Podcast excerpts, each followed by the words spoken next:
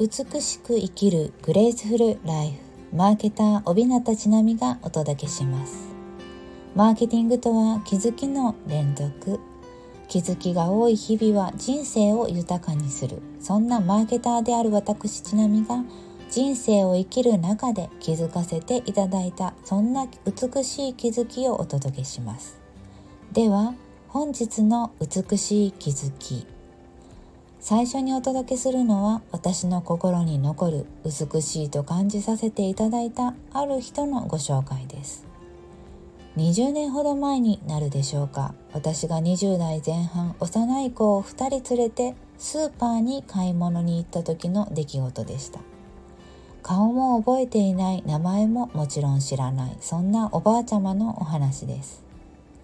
信号待ちをしていた私と子供たちそのおばあちゃまは私たちにこう言いましたまあかわいいお子ちゃまねおいくつなのそんな何気ない会話でしたただ私にとっては本当に雷が落ちるような衝撃的な出来事だったのですなぜかというと私の子は重度のアトピーでしたなので道で声をかけられる時というのは大丈夫なのまあかわいそうに。あそこの病院がいいわよ。あなた、あのお水飲ませてる？そんなにひどいなら四国の病院に入院させた方がいいんじゃないの？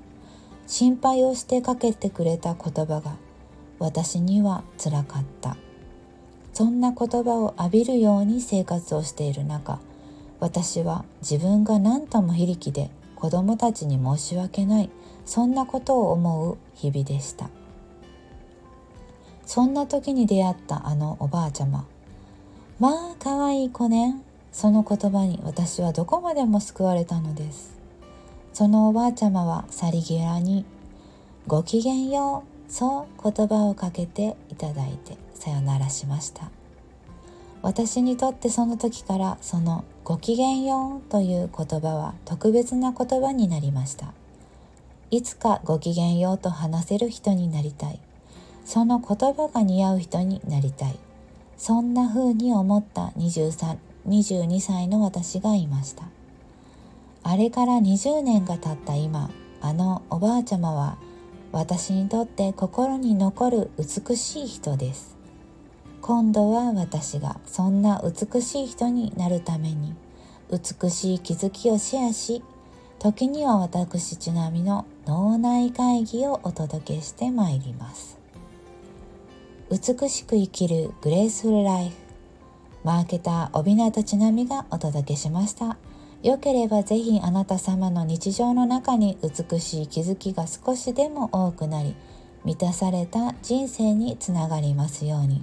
それではごきげんよう。素敵な日々でありますように。次回をお楽しみに。